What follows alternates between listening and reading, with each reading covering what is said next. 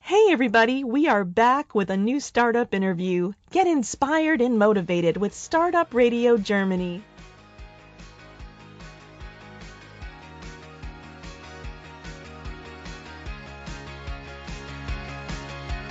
In dieser Folge führe ich ein Interview mit Carsten und Janik von Brabel.com, dem Mitbestimmungstool der Zukunft. Hallo zusammen. Hallo. Hallo. Stell dich doch bitte kurz vor. Ja, hallo, ich bin Janek, einer der Mitbegründer von Brabbel und im Team hauptsächlich für Design und Konzeption verantwortlich. Ich bin Carsten, auch einer der, der Mitgründer und in dem Team so ein bisschen für Organisation und äh, unsere Genossenschaftsverwaltung verantwortlich, ebenso auch im, an der Konzeption von unserem Tool beteiligt. Bevor wir zu Brabel kommen, was das ist etc., würde ich vielleicht vorher gerne kurz fragen, wie seid ihr überhaupt auf die Idee gekommen? Die Idee ist auch ursprünglich mal entstanden vor Jahren aus der Unzufriedenheit einfach mit den gängigen Foren, also wo es irgendwie unmöglich ist, einfach einer Diskussion wirklich zu folgen, weil alles chronologisch hintereinander runtergetippt wird. Und äh, wenn einer sich auf irgendwas anderes bezieht, dann muss man irgendwie über etliche Seiten hinwegspringen. Und wenn man später zu einer Diskussion dazu kommt, ist es eigentlich unmöglich, da noch wieder reinzukommen. Ihr bewirbt ja euer Produkt als Mitbestimmungstool. Was ist denn jetzt genau Brabel dann? Brabel ist ein Mitbestimmungs- und Diskussionstool. Es soll möglich sein, gemeinsam zu Entscheidungen zu kommen. Es soll möglich sein, oder es ist auch schon möglich, gemeinsam Themen und äh, Thesen zu diskutieren. Das heißt, irgendjemand kann eine These anlegen, dann können dazu Argumente gesammelt werden. Diese Argumente können dann von allen Lesern und Nutzern bewertet werden wodurch eine letztendlich eine Rangfolge von Argumenten auch entsteht. Diese sind nach Pro und Contra geordnet und so erhält man als Leser relativ gut einen Überblick und kann sich eine Meinung zu dieser These zusammenstellen. Und am Ende kann man dann diese These eben auch noch bewerten und das nicht nur nach Ja und Nein, sondern auf einer Bandbreite von ich bin total dagegen über Ja, hab leichten Einwand bis total meine Meinung. Wir haben also ein Online-Tool, wir haben eine These, und könnte ich das so an, an einem Beispiel vorstellen? Vom, vom, Ablauf her ist es so, eben man ruft eine der, der vorhandenen Thesen auf, dann äh, steht oben drüber eben die, die These, die jemand eingestellt hat. Direkt darunter ist unser Meinungsbarometer, über das Leser und Interessierten ähm, abstimmen können, ob sie der These zustimmen oder eben nicht. Aber das nicht im, im rein Ja-Nein-Modus, äh, sondern eben abgestuft. Das soll später das Meinungsbild exakter wiedergeben, weil es eben einfach einen Unterschied macht, ob man sehr stark gegen etwas ist oder ja, so nur so einen leichten Widerstand hat um, und genauso das im Positiven. Unter diesem Meinungsbarometer können sich User dann die Argumente anschauen. Die sind nach ähm, Pro und Contra sortiert, können dann über Sterne, die unter jedem Argument zu sehen sind, diese bewerten. Und natürlich auch neue hinzufügen. Also oben These, dann Meinungsbarometer, und darunter die Pro- und Kontraargumente. Genau, und eine weitere Funktion ist eben auch, dass man Umfragen erstellen kann. Und diese Umfragen sind halt Fragen, wenn man in einer Stadt zum Beispiel eine Baulücke hat oder einen Ort, mit dem noch nicht ganz klar ist, was passieren soll, können theoretisch Bürger beteiligt werden, eben Vorschläge machen, was hier passieren soll oder wenn man irgendwas verbessern möchte. Und diese Vorschläge können ebenfalls genauso bewertet werden und mit Pro und Contra belegt werden. Das kann auch im privaten Rahmen eigentlich funktionieren, wenn man irgendwie gemeinsam überlegen möchte, was man einem Freund zum Geburtstag schenken möchte. In welcher Phase seid ihr? Also kann ich das Tool schon für meine Webseite verwenden? Genau, im Moment sind wir in der Beta-Phase. Es gibt eine offene Plattform, die jeder verwenden kann, wo man mit allen Leuten, die auf diese Plattform sind, äh, gemeinsam diskutieren kann. Es gibt die Möglichkeit, private Diskussionen zu erstellen. Das heißt, man kann eine Diskussion anlegen, die nicht auf dieser Plattform erscheint und die kann man dann an Freunde, Kollegen, Bekannte und so weiter verschicken.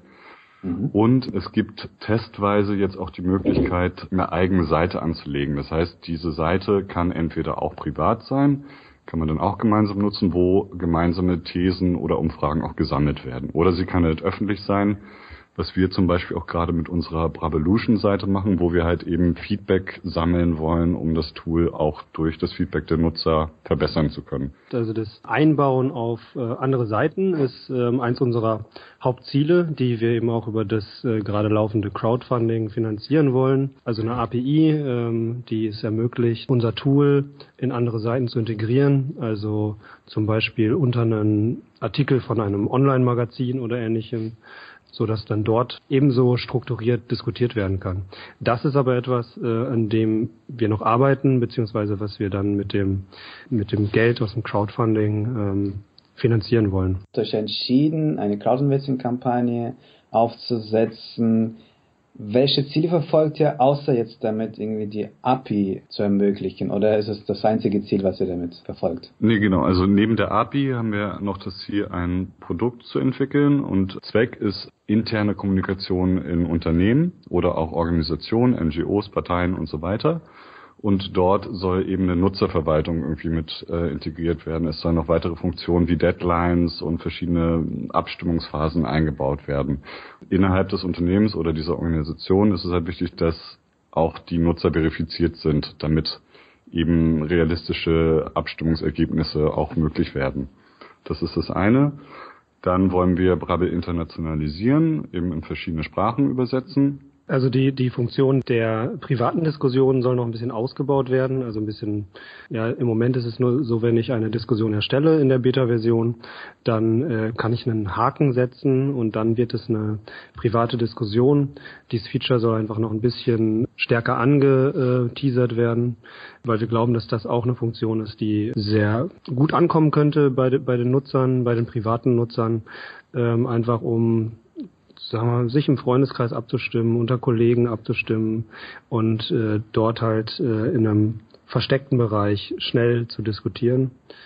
Genau, und dann wollen wir noch weitere Funktionen hinzufügen, eben zum Beispiel die Integration von Bildern, dass es dann auch möglich sein wird, zum Beispiel über Designs zu gestalten, welches neue Logo man verwenden möchte oder auch bei Brabbel selber, wenn wir dann irgendwelche neuen Features einbauen, dass man irgendwie vorschlagen kann, so und so könnte es aussehen, kann dann auch gleich mit den Nutzern darüber diskutieren. Es soll Deadlines geben, um dann ähm, auch zu sagen, okay, diese Umfrage läuft so und so lange.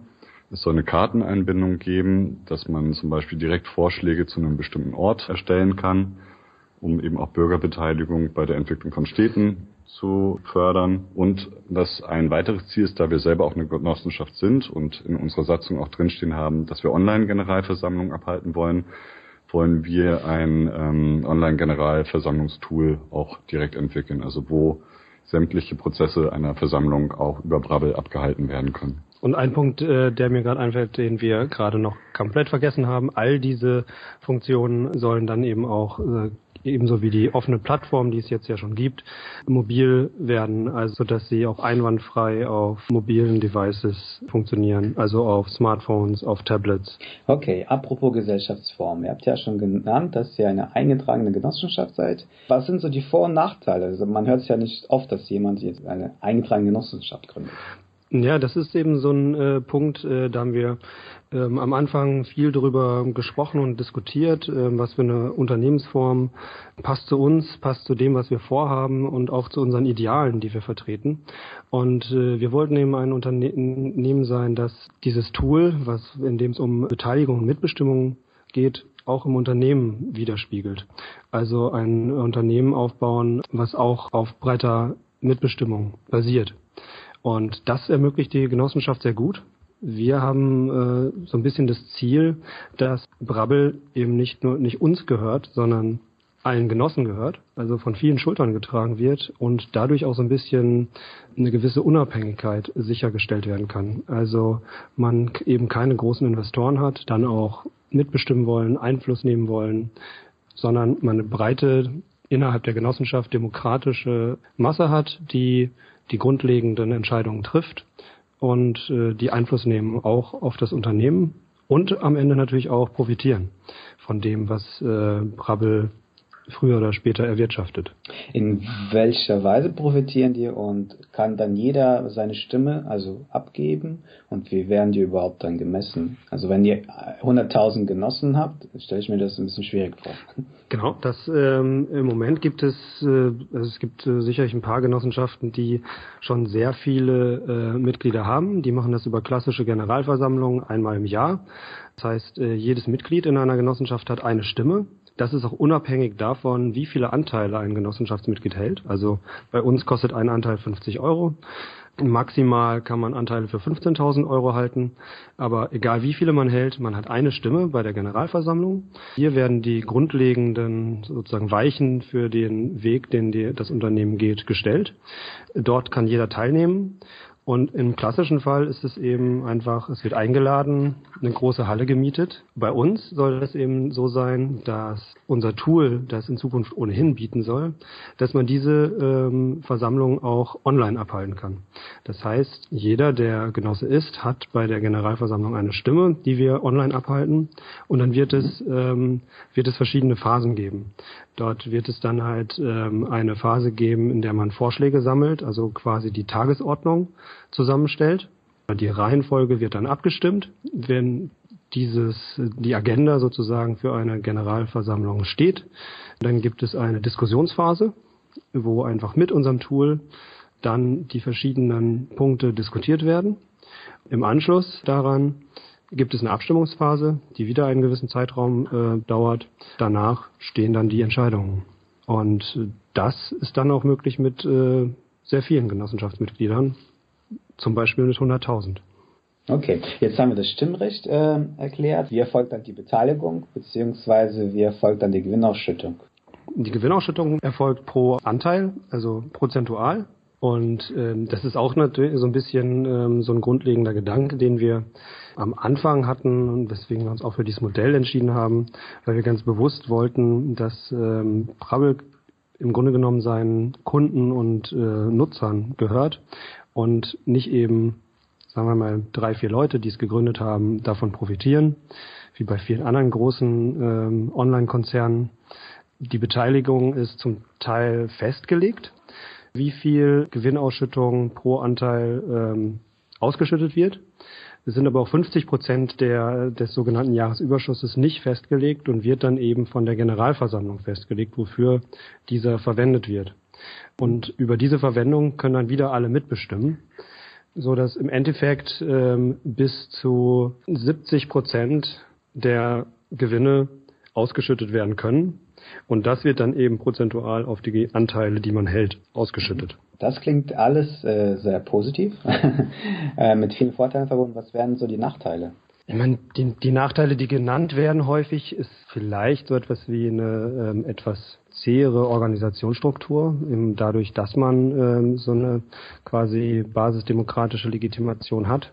Es ist aber so, dass natürlich der gewählte Vorstand der Genossenschaft äh, durchaus ähm, handlungsfähig ist. Also der kann einfach ähm, Entscheidungen treffen. Bei Geschäften, die dann bei uns ist es festgelegt auf über 20.000 Euro ähm, äh, sich belaufen, braucht der Vorstand dann wiederum die Zustimmung des Aufsichtsrates. Wir sehen das nicht als Nachteil, dass man äh, dieses äh, basisdemokratische Gremium hat. Kann vielleicht manchmal dazu führen, dass es Entscheidungsfindung etwas aufwendiger ist. Ich persönlich glaube, dass man das bewältigen kann. Mhm. Gerade eben mit den modernen Kommunikationsmitteln, wie zum Beispiel Brabbel. Genau, und was auch ein Nachteil im klassischen Investorensinne wäre, ist, dass man ähm, eine Genossenschaft nicht so einfach verkaufen kann. Also wir brauchen dann eben 90 Prozent der Mitglieder, die, die zustimmen, um irgendwie eine Genossenschaft wieder verkaufen zu können.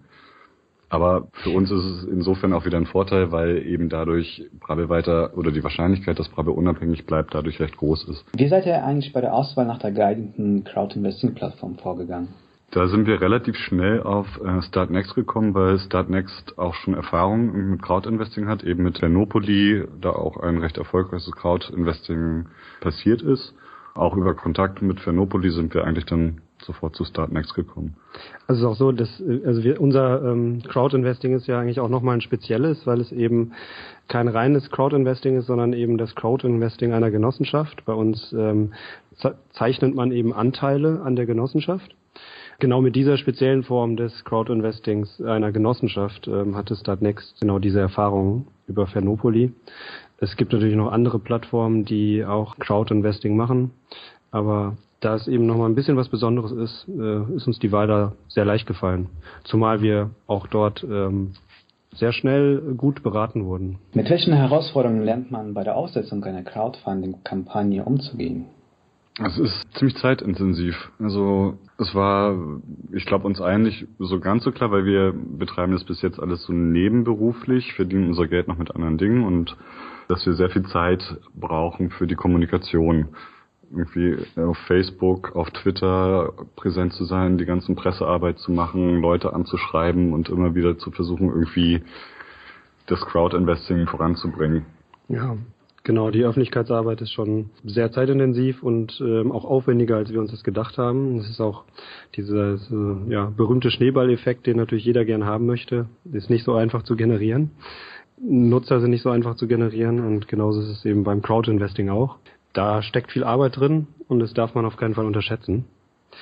Wenn man da die, äh, die Arbeit reinsteckt, ist aber ein Vorteil des Crowdinvestings äh, natürlich auch, dass es ähm, automatisch Marketing ist. Bereitet da ja schon ähm, eine gewisse Bekanntheit auch für die dann bald entstehenden Produkte vor.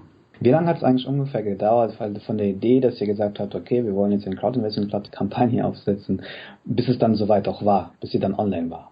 Ich glaube, es waren ungefähr zwei Monate intensive Arbeit. Also die Idee ursprünglich hatten wir letzten Sommer Spätsommer und haben uns dann final so im November, Dezember dafür entschieden. Gibt es schon abzusehen, was besonders gut ankommt, wenn eine Crowdinvesting-Kampagne aufsetzt? Also ich würde sagen, dass das Video schon auf jeden Fall der ausschlaggebende Punkt ist. Das ist das Erste, was sich die Leute anschauen und das ja. so beim Aufsetzen der Kampagne das Wichtigste. Das ist so, glaube ich, dass, dass man die Leute über das Video quasi einfangen muss damit sie die Texte überhaupt lesen. Also ich meine natürlich den, den, den Kerntext oder den, die einleitenden, den einleitenden Slogan, wenn man es mal so sagen möchte, den liest wahrscheinlich noch jeder. Ähm, aber dann guckt man sehr schnell das Video und ähm, alles, was da drunter kommt, da muss man dann erst schon mal für begeistert haben dass die Leute halt wirklich denken, das könnte was sein, das gucke ich mir mal an. Aber das ist natürlich ehrlich gesagt auch Vermutung. Wie es den Unterstützern, die wir bisher haben, wirklich ging dabei, weiß man ja immer nicht. Vielleicht sollte man eine These aufstellen. genau. Super. Dann kommen wir auch zu einer neuen äh, Fragerunde im Startup Radio Podcast oder persönliche Fragen. Da würde ich euch gerne bitten, dass jeder persönlich die Frage beantwortet. Mhm. Und zwar, was treibt dich an bei der Umsetzung der Brabel-Idee? Ja, für mich äh, ist die Motivation einerseits, dass ich total an das Tool glaube, dass ich glaube, dass Brabbel ein Mehrwert für die Gesellschaft ist, dass ich denke, dass es in vielen Bereichen Anwendungen finden kann. Was auch immer wieder motiviert ist, positives Feedback. Also wenn wir sehen, dass Leute Brabbel benutzen und es Anwendungsfälle findet. Genau, also dem kann ich mich auf jeden Fall anschließen. Äh, zusätzlich ist es gerade, weil du auf die Motivation angesprochen hast, würde ich auch das Team nochmal hervorheben. Das ist halt äh, so etwas, dass man sich im Team gegenseitig motiviert, dass es funktioniert. Es gibt immer wieder Reibungspunkte, aber wir machen dieses Projekt jetzt schon seit äh, fast drei Jahren. Ich finde es äh, wirklich äh, erstaunlich, dass wir bei all dem, was wir gemacht haben, immer wieder es geschafft haben, ein wirklich gutes Verhältnis im Team zu haben. Auch eben an den Punkten, wo man sich dann mal reibt, zu sehen, wir kommen weiter, wir kommen auch miteinander weiter und das Projekt äh, steht im Vordergrund. Mhm. Und da ist es auch wirklich schön zu sehen, dass wir gerade bei solchen strittigen Punkten teilweise auch oder häufiger mittlerweile schon Brabbel auch verwendet haben, um dann zu einer gemeinsamen Entscheidung zu kommen und zu sehen, dass das dann auch funktioniert. Ja, das motiviert weiterzumachen und dann denkt man, okay, das brauchen alle Leute. Sehr gut. Und was war der glücklichste Moment für jeden einzelnen von euch bisher in dem Startup? Glücklich war ich auf jeden Fall, als die Beta-Version online ging, also dass wir nach ein, zwei Jahren Theorie und Entwicklung irgendwie das Tool, das Baby rausgebracht haben und glücklich auch zu sehen irgendwie, als dass die Funding-Schwelle erreicht wurde, dass es genutzt wird. Also der glücklichste Moment weiß ich gar nicht. Es gab einige glückliche Momente. Schwer da einen herauszuheben. Das waren schon so sehr, ähm, ja, besondere Momente, die Yannick schon genannt hat. Eine Kleinigkeit vielleicht noch, die jetzt äh, gar nicht so lange her ist, war, dass jetzt, wo die Beta-Version draußen war und durch die Kampagne ein bisschen bekannter geworden ist, es einen Anwendungsfall gab, in, ähm, da hat ein Lehrer ähm, seine Schüler diskutieren lassen und mhm. ähm, von den Schülern gab es dann eben Kommentare, die ähm, er uns netterweise geschickt hat, ähm, die sie zu dem ähm, zu dem Tool geschrieben haben. Und äh, das waren sehr schöne und auch motivierende Kommentare. Und jetzt kommen wir zu einer auch interessanten Frage, aber gen genauer Gegensatz. Was war der beste Fehler innerhalb des Startups, den ihr bisher gemacht habt? Gute Frage. Danke. Also ein Fehler, keine Ahnung, war es auf jeden Fall vielleicht so ein bisschen zu unterschätzen, wie viel Aufwand das Ganze ist. Aber ob das so ein guter Fehler war, weiß ich nicht. Wo seht ihr Brabel in einem Jahr? Ja, in einem Jahr wäre es toll, wenn Brabel sich etabliert hat, unser Brabel-Produkt fertig ist und Anwendung findet und Brabel quasi auch Standard ist als Plugin für WordPress-Seiten, für Webseiten, dass man es überall integrieren kann und dass Brabel mit dafür gesorgt hat, dass Online-Diskussionen ja, auf eine neue Qualitätsstufe kommen. Genau.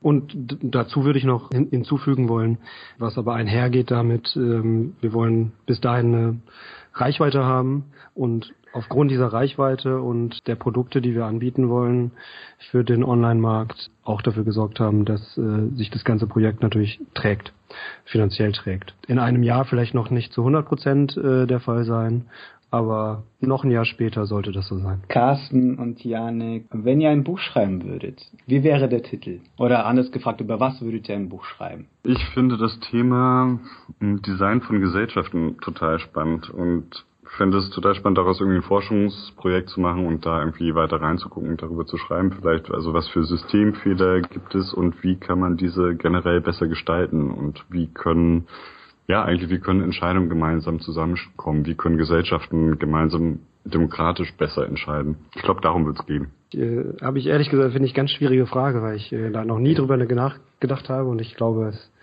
gibt Leute, die das besser können, als ich ein Buch zu schreiben. Und ich finde es gut, äh, wenn das Leute machen, die, die es auch können. Ich würde mich da nicht so sehen. okay. Stellt euch einen Tag ohne Computer, Fernseher, Telefon und Radio vor. Was würdet ihr machen? Eines der ersten äh, Sachen, die mir einfällt, wäre, ich stelle mir den Tag vor mit meiner Familie, meiner Freundin, meinem Sohn am Strand. Vielleicht ist sogar noch ein bisschen entweder Wellen oder Wind und ich kann ein bisschen surfen gehen. Und ähm, wenn der Abend zu Ende ist, dann sitze ich da, warte, dass die Sonne untergeht und trinke ein Bierchen.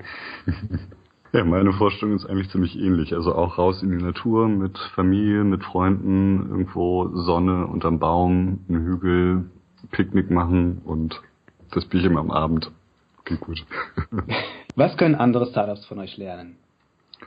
Und da würde ich auf jeden Fall ähm, unser Unternehmensmodell hervorheben wollen. Ja, wie, wie schon gesagt, sehr bewusst gewählt haben und wir glauben, dass es gut wäre, wenn mehr Unternehmen ähm, so aufgestellt werden, weil wir eben glauben, dass es ähm, sehr nachhaltig ist ähm, und äh, es dazu beitragen würde, dass unsere Gesellschaft ein bisschen ausgeglichener wird, weil eben nicht einige wenige davon profitieren, sondern alle zusammen, alle, die das Tool benutzen, die das gut finden und es vor allen Dingen darum geht, das äh, zu finanzieren, die, das ganze Projekt und nicht wenige zu bereichern. Mhm. Ja, dem würde ich mich total anschließen. Und was, glaube ich, noch ein Punkt ist, ähm, dass sich für uns das System der Founding Points sehr bewährt hat. Also was, wo wir von Phenopoli auch inspiriert worden sind. Ich weiß nicht, weißt du, was Founding Points sind? Nee, erklär mal bitte. Genau, Founding Points, da wir am Anfang sehr begrenzte Ressourcen haben, hatten, ähm, haben wir das System der Founding Points übernommen, ein bisschen zum Teil von Phernopoli, wo es darum geht, dass man eigentlich für jede geleistete Arbeitsstunde eine gewisse Anzahl an Founding Points bekommt und anhand dieser Founding Points eben zusätzlich zu den Genossenschaftsanteilen später am Gewinn der Genossenschaft noch beteiligt wird. Und das ist, denke ich, ein System, was irgendwie ermöglicht, dass wenn man auch begrenzte Ressourcen hat, trotzdem die geleistete Arbeit in irgendeiner Form wertzuschätzen. Ob es dann von Erfolg getragen wird, weiß man natürlich nicht, aber zumindest hat man das Gefühl, man äh, bekommt was zurück. Okay, ich danke für den Einblick, wünsche euch viel Erfolg und überlasse euch gerne den Schlusssatz. Ja, vielen Dank auch an euch. Wenn euch das, was ihr jetzt gehört habt, ähm, interessiert hat, dann ähm, schaut doch einfach mal rein. Unsere Beta-Version könnt ihr testen unter www.brabbel.com und unsere Crowdfunding-Kampagne läuft noch ein paar Tage unter www.startnext.de slash brabbel. Würde uns freuen, wenn wir den ein oder anderen Diskutanten oder Unterstützer vielleicht mal wieder treffen. Das war ein Interview aus der Reihe Startup Radio Interview Persönlichkeiten der Gründerwelt. Weitere spannende Interviews und Talkrunden mit Köpfen der Gründerwelt erwarten euch auf startupradio.de.